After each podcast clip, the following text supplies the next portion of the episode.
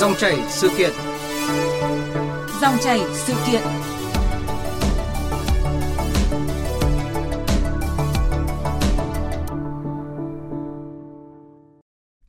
Thưa quý vị, thưa các bạn, dù còn một ngày nữa, lễ khai mạc Đại hội Thể thao Đông Nam Á SEA Games lần thứ 31 mới chính thức diễn ra. Song những ngày qua thì ở rất nhiều quốc gia trong khu vực, từ truyền thông cho đến người hâm mộ đều dành những lời khen ngợi cho cổ động viên Việt Nam vì tinh thần nhiệt huyết, thân thiện và fair play. Sân vận động Thiên Trường của tỉnh Nam Định đã lập kỷ lục là sân bóng trung lập đón nhiều khán giả đến nhất trong một trận bóng đá tại SEA Games với hơn 3 vạn khán giả. Vậy nhưng sự sáng tạo trong việc cổ động như là ném hàng nghìn cuộn giấy vệ sinh trên khán đài sân Việt Trì của tỉnh Phú Thọ cách đây 3 ngày đã gây ra cuộc tranh luận về văn hóa cổ động khi mà lễ khai mạc Ngày hội thể thao lớn nhất khu vực Đông Nam Á đang đến rất gần. Để có thêm góc nhìn về câu chuyện này, ngay sau đây chúng tôi có cuộc trao đổi với nhà báo Doãn Hữu Bình, trưởng ban biên tập tạp chí thể thao thuộc Tổng cục Thể dục Thể thao và anh Nguyễn Tiến Đạt, phụ trách truyền thông Hội Cổ động viên Việt Nam miền Bắc. Quý vị và các bạn có thể đặt câu hỏi cho hai vị khách mời qua số điện thoại 0243 934 1040. Xin nhắc lại số điện thoại 0243 934 1040. Trước tiên xin được à, cảm ơn anh à, Doãn Hữu Bình và anh Nguyễn Tiến Đạt đã tham gia chương trình à, cùng với chúng tôi.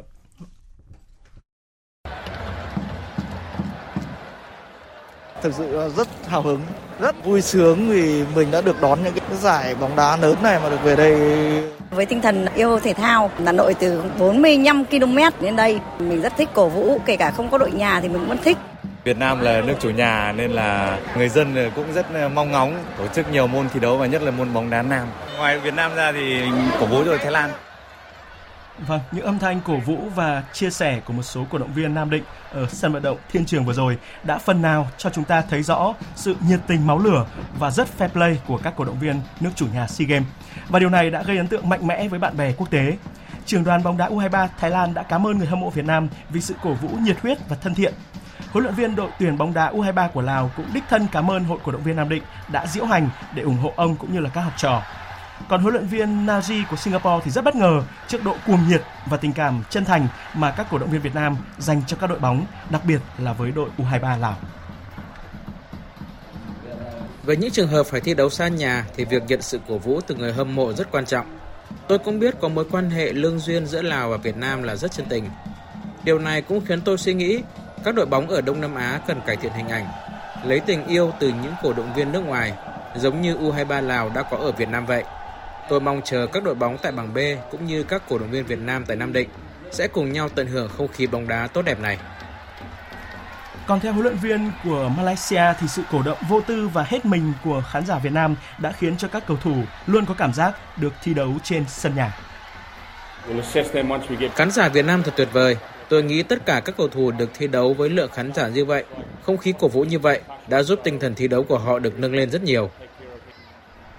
À, dạ vâng, thưa nhà báo à, Doãn Hữu Bình ạ, à, anh có cảm xúc uh, như thế nào khi mà chứng kiến những cái hình ảnh cũng như là nghe những cái âm thanh trên các cái sân vận động uh, thiên trường của tỉnh Nam Định cũng như là sân vận động uh, Việt Trì tỉnh Phú Thọ tại uh, SEA Games 31 lần này? ạ? Vâng, ờ, đầu tiên thì tôi phải nói rằng là tôi vô cùng bất ngờ. Đấy là cái cảm giác đầu tiên cái bất ngờ thì tôi không bất ngờ với chuyện là sân ờ, Việt Trì có đông người bởi vì đấy là nơi mà đội tuyển U23 của chúng ta thi đấu. Nhưng mà tôi vô cùng bất ngờ với việc là sân Thiên Trường uh, lại được lấp đầy bởi cổ động viên Việt Nam.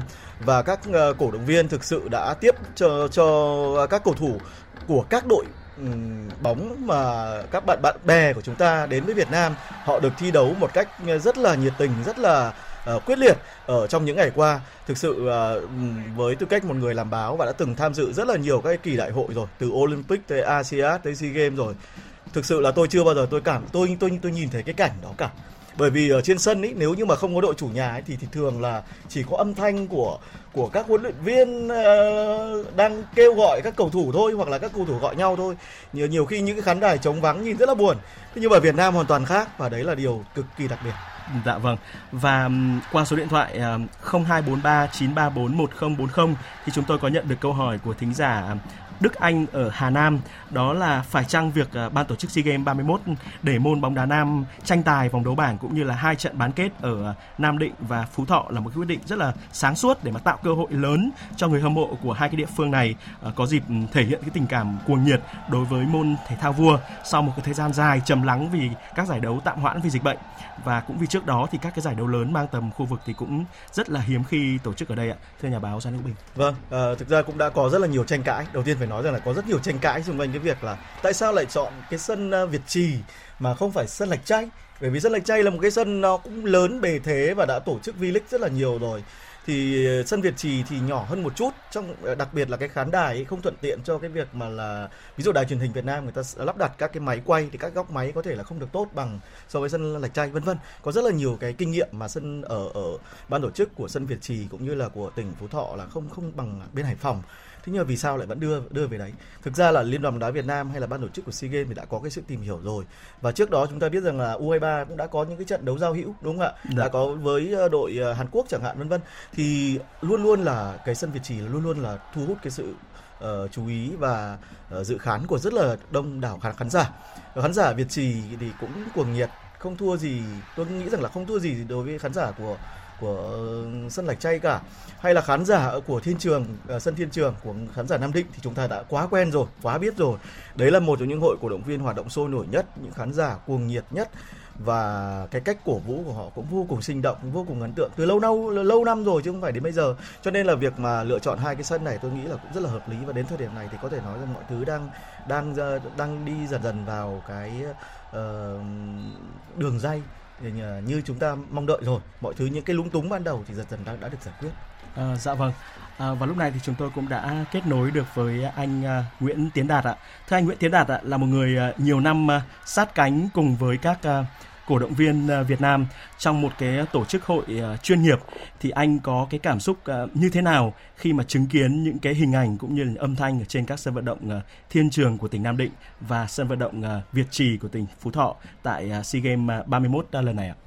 À, mình thì trong cái thời gian vừa qua thì mình cũng theo dõi các cái hoạt động thể thao của SEA Games bóng đá ở sân Thiên Trường hay là ở sân Việt Trì thì mình thấy cái không khí cái cái tinh thần ờ, của người dân mình ủng hộ cái hoạt động thể thao rất là mạnh và bản thân hội cổ động viên bóng đá Việt Nam ờ, VFN miền Bắc thì mình cũng có tổ chức đến ờ, sân Việt Trì cổ vũ cho U23 e Việt Nam ở hai trận vòng bảng vừa rồi thì mình thấy cái cái cái sự ủng hộ của mọi người dành cho các tuyển thủ rất là lớn và ừ, có một bầu không khí khích lệ tinh thần họ rất là lớn đấy cảm thấy các cầu thủ cũng có thêm ờ, động lực để thi đấu dạ. màu cờ sắc áo ấy. Dạ vâng và anh Đạt có nhìn nhận như thế nào về cái quyết định của ban tổ chức ờ, SEA Games 31 trong cái việc ờ, phân bổ các cái môn thi đấu không chỉ bóng đá ra rất là nhiều địa phương để cho người hâm mộ thể thao ở khắp nơi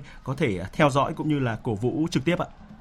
Mình thấy đây là một cái quyết định rất là đúng đắn ấy. À, chính vì cái nhờ cái quyết định này của ban tổ chức thì giúp cho người dân là có có thêm cái cơ hội để um, để theo dõi các bộ môn ở SEA Games hay là chính thế ở chính các cái hoạt động khác của các địa phương họ cũng mạnh cũng mạnh hơn. Và cho người dân họ có cơ hội để ủng hộ cho cái cho chương trình SEA Games này.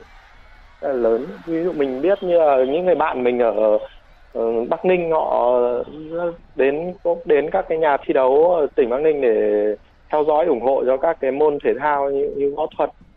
Giờ vừa rồi mình thấy các người bạn mình đến cổ vũ để tạo thêm sự khích lệ cho các vận động viên. Dạ vâng, chúng tôi rất là muốn được nghe ý kiến của nhà báo Doãn Hữu Bình ạ. Ờ, thực ra thì tôi đầu tiên là tôi phải nói rằng là đây là một quyết định mà nó dựa trên rất là nhiều cái yếu tố. Thứ nhất là cân nhắc cái khả năng đáp ứng của riêng thành phố Hà Nội thì ờ, chúng ta thấy rằng là Hà Nội mặc dù là cái cơ sở vật chất về thể thao có thể nói là tốt nhất của cả nước, tuy nhiên để mà tổ chức được cả một cái đại hội với 40 môn thể thao như thế này thì rõ ràng là vẫn là rất là quá sức.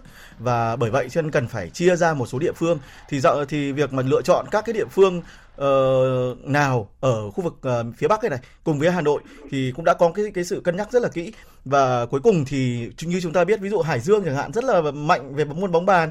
Đấy người dân tập bóng bàn cực đông thì chọn Hải Dương thì là quá hợp lý để mà tổ chức môn bóng bàn rồi vân vân.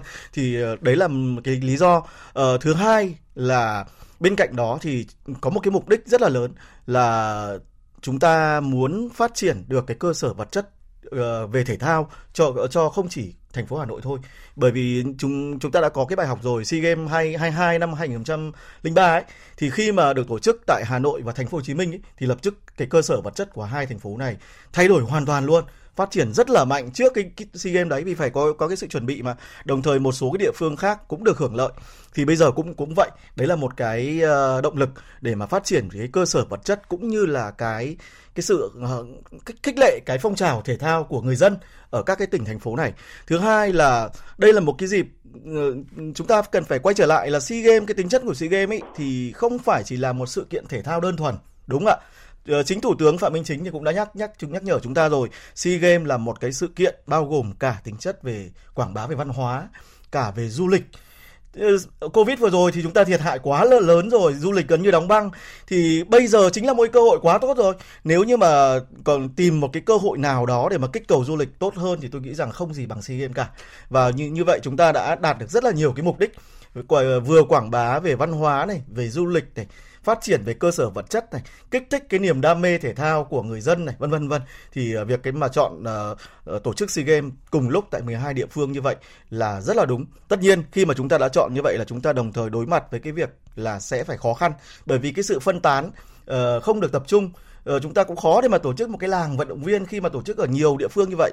Rồi uh, cái công tác tổ chức ở mỗi nơi thì lại một khác nhau vân vân. Nhiều địa phương thì có có thể là cái kinh nghiệm tổ chức cũng không được tốt lắm vân vân. Thế nhưng mà tất cả đều đã được giải quyết và bây giờ chúng ta có thể thấy rằng đấy là một quyết định hoàn toàn chuẩn Dạ vâng và một trong những yếu tố mà gây ấn tượng mạnh nhất với bạn bè quốc tế đó chắc chắn chính là con người Việt Nam. Vâng. Vâng gây ấn tượng rất mạnh với bạn bè quốc tế và vâng. giới truyền thông khu vực bởi vì cái tinh thần cổ vũ cuồng nhiệt, thân thiện và fair play. À, vậy nhưng cái hành động mà ném hàng nghìn cuộn giấy vệ sinh trên khán đài sân Việt Trì tỉnh Phú Thọ cách đây 3 ngày thì cũng đã gây ra một cái cuộc tranh luận về văn hóa cổ động bởi vì à, sau đó thì cán bộ công nhân sân vận động nơi đây đã phải mất gần 4 tiếng đồng hồ mới dọn dẹp vệ sinh xong cái bãi chiến trường giấy vệ sinh thấm nước cùng với vô số các loại rác mà khán giả bỏ lại lại. Xin được hỏi quan điểm của anh uh, Nguyễn Tiến Đạt về cái hình thức cổ vũ này ạ. À, như theo mình được biết thì uh, ở nước ngoài họ cũng có một số hội cổ động viên họ cũng có cái hoạt động cổ vũ này, cái cái hình thức cổ vũ này. Ừ. Thì thật ra thì mình thấy nó cũng có thể mang lại những cái hình ảnh đẹp ở trên khán đài nhưng mà rõ ràng là mình nghĩ là không phải là bất kỳ cái hoạt động cổ vũ nào ở nước ngoài họ cũng phù hợp với cả Việt Nam mình tức là về yếu tố con người khí hậu thời tiết thì mình nghĩ là các bạn các bạn cổ động viên nên chọn lọc những cái hình thức cổ vũ phù hợp với cả con người khí hậu cái cái điều kiện ở Việt Nam mình để nó không mang không để lại những cái hậu quả đáng tiếc như ở sân Việt Trì rồi. Ừ, dạ vâng. Thì uh, trong đợt tới này thì hội cổ động viên VFS bọn mình cũng sẽ có một số hoạt động uh, để có thể tạo đến cái hình ảnh uh, của đất nước con người Việt Nam mình thì uh, hy vọng là nó sẽ để lại được những hình ảnh đẹp hơn. Dạ vâng, chúng tôi cũng rất là muốn biết nhà báo uh, Doãn Hữu Bình có ủng hộ cái hình thức cổ vũ bằng cách là ném giấy vệ sinh như vậy hay không và vì sao ạ? À, thực ra nó cũng có hai mặt của một vấn đề. Dạ. À, đầu tiên là tôi nghĩ là cũng có một chút sáng tạo trong đó bởi vì người ta nghĩ rằng là khi mà tung dây lên như thế thì uh, chắc là bạn Quân thì cũng nhìn thấy rồi một số cái tấm ảnh chụp lại đấy uh, nhìn, nhìn nhìn rất là đẹp dạ. đúng không ạ? Vâng. nhìn cảm cảm rất là cảm quan ban đầu ấy thì rất là đẹp. Và có lẽ là khi trước khi mà mà làm chọn cái cách cổ vũ này thì các cổ động viên ở trên uh, sân Việt Trì cũng đã đã hình dung là mình sẽ làm mình mình sẽ có những hình ảnh đẹp như như thế. Thế nhưng mà tuy nhiên thì uh, nó lại nó lại để lại một cái hậu quả mà không không hơi đáng tiếc bởi vì nó không phù hợp với điều kiện thời tiết. Cái thứ hai là trong bối cảnh mà văn hóa Việt Nam nó cũng khá là đặc trưng đúng không ạ? Người ta nhắc đến giấy vệ sinh là người ta nghĩ đến một cái gì đó nó không được hay ho lắm mặc dù công dụng của nó thì cực kỳ nhiều. Dạ, vâng. Ờ, không có giấy vệ sinh thì không biết chúng ta chúng ta sẽ sống như thế thế nào. Thực sự tôi cũng không chưa không chưa hình dung được. Dạ. tất nhiên trước đây thì thì người ta vẫn vẫn vẫn có thể sự không dùng giấy vệ sinh thì dùng cái khác đấy nhưng mà ờ, khi mà đã có giấy vệ sinh rồi nó có rất là nhiều cái công dụng. Thì thực ra nó nó công dụng nó rất là là đa dạng. Ở trong cái nền văn hóa quốc tế thì thực ra cái, cái việc mà sử dụng giấy vệ sinh để để cổ vũ nó cũng không có gì là là là xấu xí hay là như nhiều người đặt nặng vấn đề tôi nghĩ là nó cũng rất bình thường. Tuy nhiên cần phải cân cân nhắc. Đúng là như uh, bạn đạt thì có nói tôi cũng rất là đồng ý là chúng ta trước khi mà chọn một cái biện pháp một cái phương thức cổ vũ nào đó đối với thể thao nói chung và bóng đá nói riêng thì nên ờ, suy nghĩ đến một cái ví dụ như là hôm nay trời chắc chắn là mưa chẳng hạn thì thôi không tốt đừng làm. Làm thế khổ bao nhiêu người. Đấy đấy ví dụ thế thì chúng ta cân nhắc như thế thì nó sẽ hay hơn. Dạ. dạ vâng ạ. À, rõ ràng là cái việc à, sáng tạo ra những cái hình thức cổ vũ mới, ấn tượng hơn, độc đáo hơn thì là điều mà các cổ động viên luôn chăn trở và đây cũng là một cái nhu cầu à, rất chính đáng. Thế nhưng mà rõ ràng là chúng ta cũng cần phải xác định được rõ những cái ranh giới nhất định cho cái sự à, sáng tạo này đúng không ạ? À, có thể nói là bất kỳ vận động viên hay là một cái đội bóng nào đấy thì cũng đều mong muốn là giành được chiến thắng cả. Thế nhưng là đương nhiên cùng với những người chiến thắng thì cũng sẽ có những cái người những cái đội thua cuộc cổ vũ và yêu thương hay nói vui là tung hoa đấy khi mà đội nhà giành chiến thắng thì quá là dễ dàng. Thế nhưng mà sẵn sàng ở bên cạnh để mà động viên, để mà tiếp sức, ngay khi họ gặp thất bại thì lại là điều không phải ai cũng làm được. Và thực tế đã cũng đã từng xảy ra không ít những cái màn quay lưng hay là ném đá tập thể, thậm tệ khi mà một số vận động viên hay là đội bóng thi đấu không như ý. Anh Nguyễn Tiến Đạt có suy ngẫm như thế nào về câu chuyện này ạ? À, mình nghĩ đây là một cái câu chuyện nó à, nó nó bình thường. Thôi ví dụ như là mình nghĩ những cái cầu thủ nổi tiếng thế giới như là Messi, Ronaldo thì họ cũng gặp phải cái à, cái tình trạng như vậy.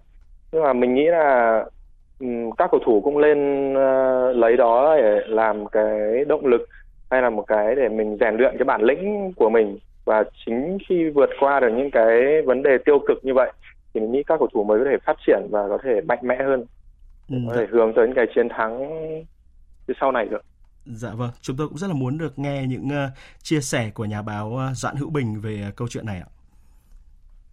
Dạ vâng, về cái câu chuyện là chúng ta rất rất là dễ dàng có thể là cổ vũ yêu thương và động viên khi mà chúng ta giành vâng. chiến thắng nhưng mà cái điều này thì không hề dễ dàng một chút nào khi mà thất bại ạ. Ở cái câu chuyện cổ vũ thì nó cũng có nhiều màu sắc lắm. Thực ra là như vậy, bởi vì uh, uh, ví dụ như là chiến thắng đúng như anh quân nói đấy chiến thắng thì nó có, có quá là dễ đúng không ạ? Dạ. rất là nhiều cái cách để mà mà cổ vũ rồi uh, chúc mừng uh, các khi mà chiến thắng. Thì nhưng mà khi thất bại thì như thế như thế nào?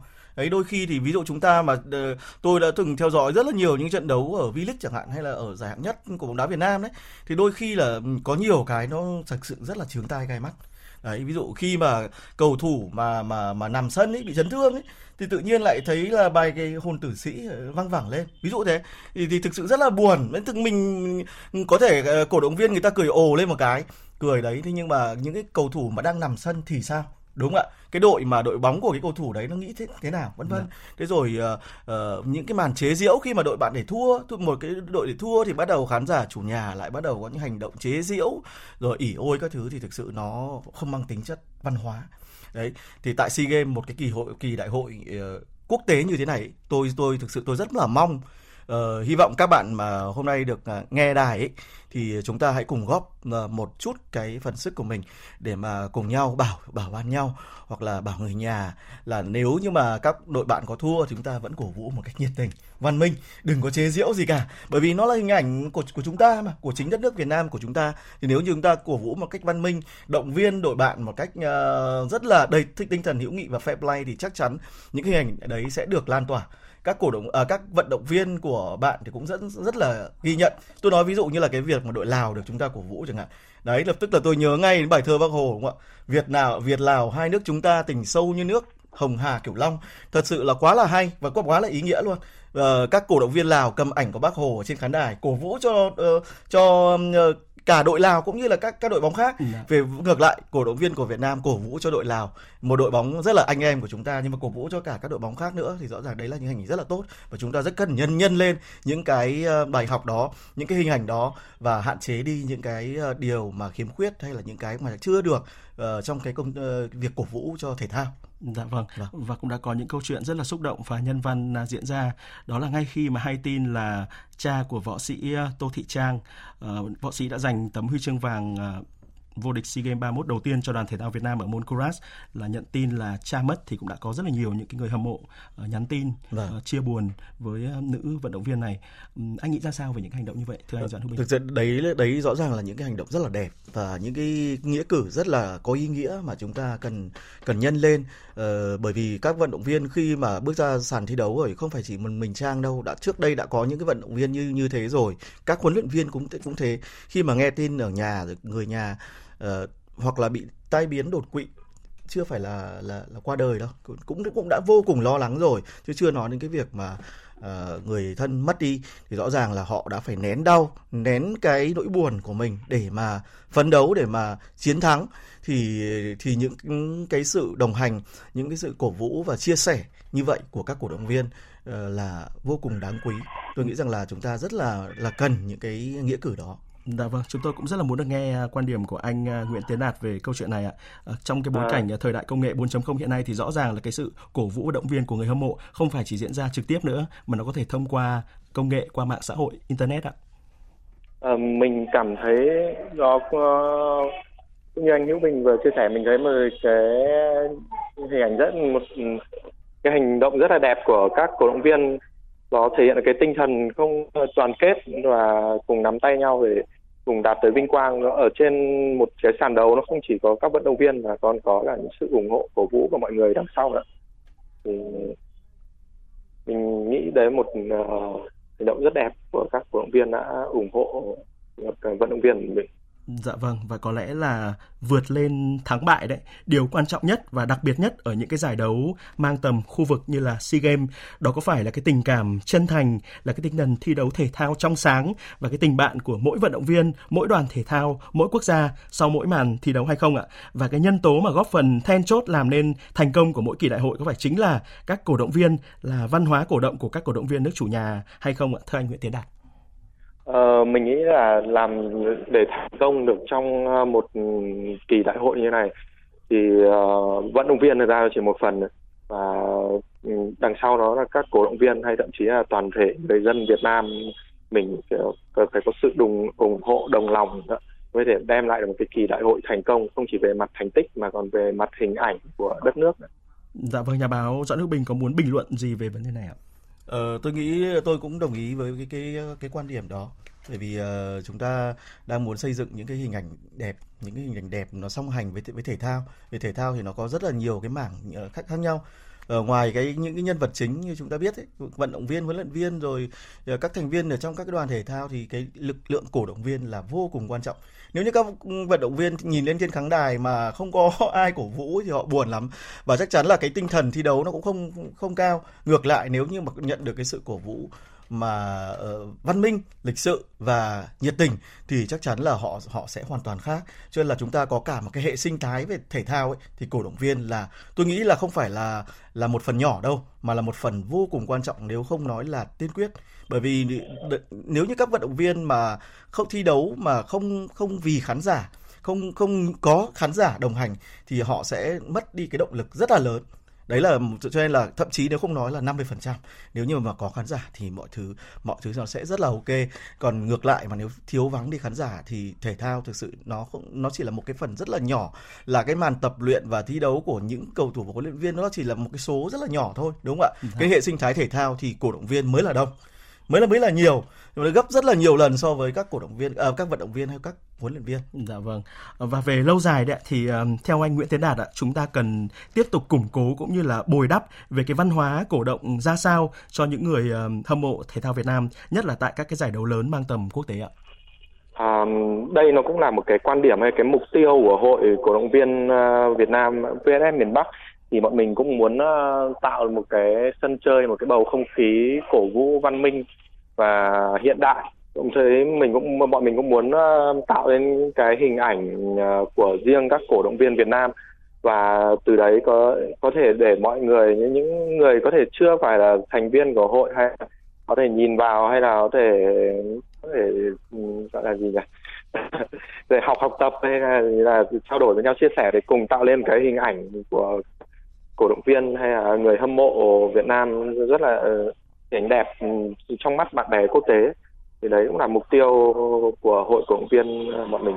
Dạ vâng ạ, nhà báo Doãn Hữu Bình có muốn bổ sung thêm điều gì về câu chuyện này ạ? Ờ, cái, cái cái câu chuyện này nó cũng nó cũng có cũng, cũng nếu như mà nói ra nó cũng rất là dài, cho là thời lượng thì rất là ngắn cho nên là tôi cũng chỉ nói thêm là uh, thực ra tôi trước đây tôi cũng có những cái trao đổi rồi khi mà tôi um, tôi làm uh, tham gia và uh, trình bày ở ở cái cái cuộc uh, tập huấn cho các câu lạc bộ bóng đá chuyên nghiệp ấy về cái cái mảng công tác truyền uh, truyền thông do VPF tổ chức ấy thì uh, khi đấy thì có đại diện của các cái uh, các cán bộ truyền thông và lãnh đạo của các câu lạc bộ bóng đá tất cả các câu lạc bộ bóng đá chuyên nghiệp thuộc V-League và hạng nhất thì tham dự cái cái điều đó thì tôi cũng đã trao đổi và tôi rất là mong các câu lạc bộ lưu ý hơn đến cái mối quan hệ giữa câu lạc bộ mình với các hội cổ động viên. Bởi vì trước đây thì nó rất là rời rạc uh, khi mà ờ, cổ động viên mà uh, vui thì không sao không xảy ra chuyện gì thế nhưng mà đã xảy ra ví dụ như là pháo sáng chẳng hạn ở, ở Hải Phòng này đã rất là nhiều và đã, Thiên Trường ở Nam Định cũng đã từng xảy ra rồi.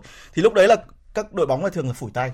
Đấy các câu lạc bộ và tức là những người mà luôn bình thường thì rất là mong có cổ động viên lúc nào cũng nói cổ động viên là nhất là phải đồng hành. Nhưng khi mà hễ mà có xảy ra vấn đề gì cổ động viên là chúng tôi không liên quan gì cả họ tự tự làm thì điều đấy là rất là rất là đáng buồn và tôi cũng mong là các câu lạc bộ phải để ý hơn. Bởi vì này này, chúng ta đang chuyên nghiệp hóa, nền thể thao Việt Nam đang chuyên nghiệp hóa và chúng ta phải đặt cổ động viên ý, không chỉ là những người họ cần chúng chúng ta, họ họ muốn xem, họ muốn lấy các thứ giống như một sự ban phát mà họ là, chính là những khách hàng.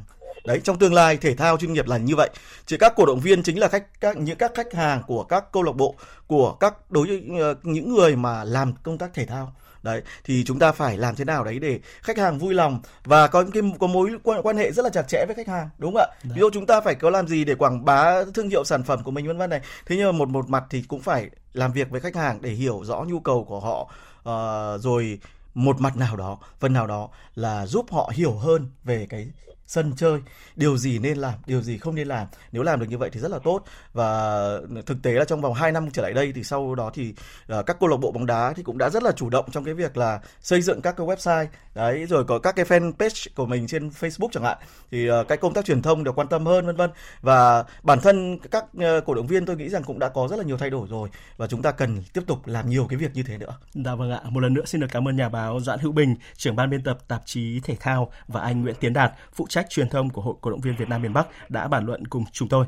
Thưa quý vị, thưa các bạn, à, như để góp thêm lời cổ vũ và khích lệ tinh thần mạnh mẽ cho các vận động viên cũng như đoàn thể thao Việt Nam thì rất nhiều các ca sĩ nghệ sĩ đã tung ra các sản phẩm cổ động trong dịp này, như là nhạc sĩ Huy Tuấn đã sáng tác bài hát Let's Shine Hãy tỏa sáng được chọn là ca khúc chính thức của SEA Games 31, rapper Karik cùng với Hoàng Thùy Linh và Oli với ca khúc Việt Nam hết mình hay là Đen Vâu cùng với nhạc sĩ Trần Tiến với Đi trong mùa hè. Và ngay sau đây mời quý vị và các bạn cùng thưởng thức Đi trong mùa hè với thông điệp ngắn gọn nhưng đi sâu vào lòng người hâm mộ.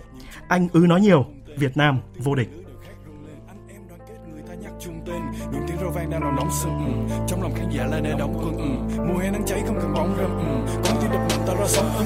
một trận đấu cũng như là cuộc đời có người đè người che và người kéo hành trình đi thực hiện giấc mơ phải thật bền phải tin và thật khéo yeah. đối thủ cũng như là người tình bám theo mình theo cách để vấn vương nhưng người tình thì mong cho mình khỏe còn đối thủ thì muốn mình chấn thương đấu cũng như là cuộc đời. Trong cuộc đời không có nhiều cơ hội. Nắm bắt kịp thời không nên chậm không nên vội. Đừng bao giờ quên bên cạnh mình là đồng đội. Cùng đội cùng tiến đây là cuộc chiến. Không thể nào thắng nếu anh em mình chơi trọi.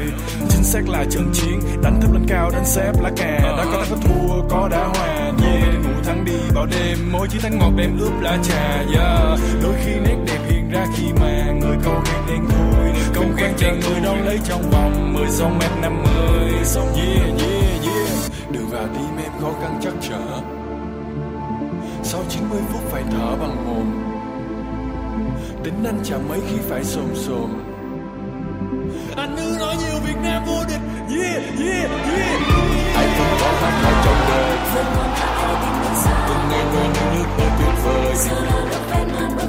Mồ hôi lấp lánh như sao trời. Rồi nhỏ xuống biến thành đỏ một đôi nhiệt huyết đã cắn lên rồi. Chạy thật nhanh trong tiếng reo ca. Hãy hát lên cho vang nóng sơn dạ bước sát vai kề vào nhau như đang nắm cuộn dạ dưới nắng nôi mùa hè ta không che bóng râm dạ nhưng cho dù cảm phát ra sống ấm dạ. Mong cho lần này thắng toa để đi hết đêm không cần đánh đo. Dù mọi lần đi khuya bị mắng hôm nay xem đầy được vợ bắn cho. Đêm nay sao nó nạ nắm đêm trói trang như là nắng toa. Là một ngày sống bằng tình cảm quên đi hết muộn phiền lắng lo. Rồi bà con cầm nồi và son góp bóng bong bong móc cả nồi. Nhiều chị em mà thắm môi son mấy đứa bé lon ton la quá trời. Đoạn đường đông nào nước thanh niên đang bóp còi. Nhiều dân chơi đưa lên nóc ô tô, vài ông tây nói tiếng lơ lơ. Cờ việt nam anh đi báo xuyên đêm, đo rực góc trời.